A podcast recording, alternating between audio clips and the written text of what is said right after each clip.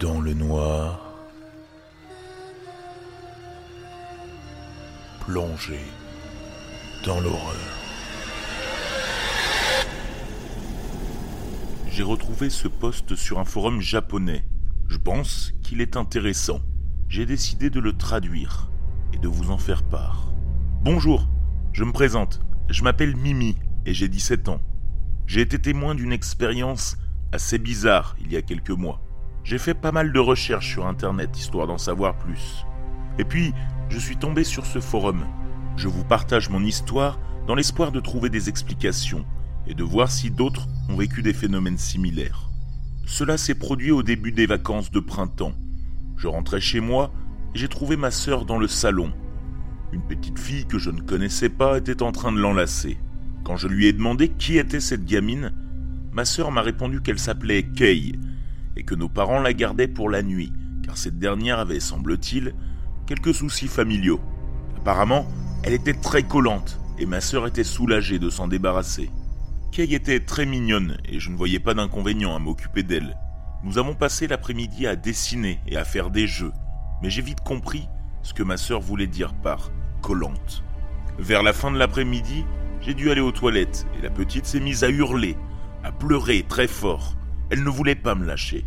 Nous sommes ensuite allés nous promener afin de lui changer un peu les idées. Je me disais qu'elle ne connaissait pas notre maison et qu'elle s'ennuyait de chez elle, tout bêtement. En rentrant à la maison pour le dîner, nous avons surpris ma sœur et mes parents en train de se disputer. Il y avait des traces noires, de pas, partout dans le couloir de l'entrée, et mes parents accusaient ma sœur d'avoir sali la maison. Nous avons donc tous vérifié sous nos pieds, mais il n'était pas sale. Quand je me suis retourné vers Kay, j'ai vu qu'elle avait également des traces noires sur le visage. Je l'ai emmenée à la salle de bain se débarbouiller et nous sommes allés dîner. Ma famille était toujours confuse de ce qu'il venait de se produire. Cette nuit-là, Kay dormait avec moi. Une fois au lit, je lui ai demandé pourquoi elle ne m'avait pas lâché d'une semelle toute la journée.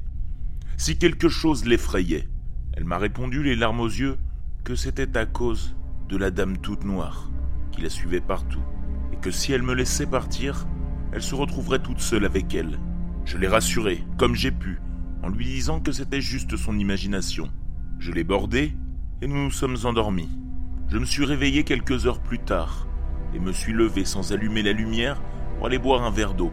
Quand j'ai ouvert la porte à mon retour, j'ai vu, dans la demi-obscurité, une énorme ombre noire se dessiner au-dessus du lit.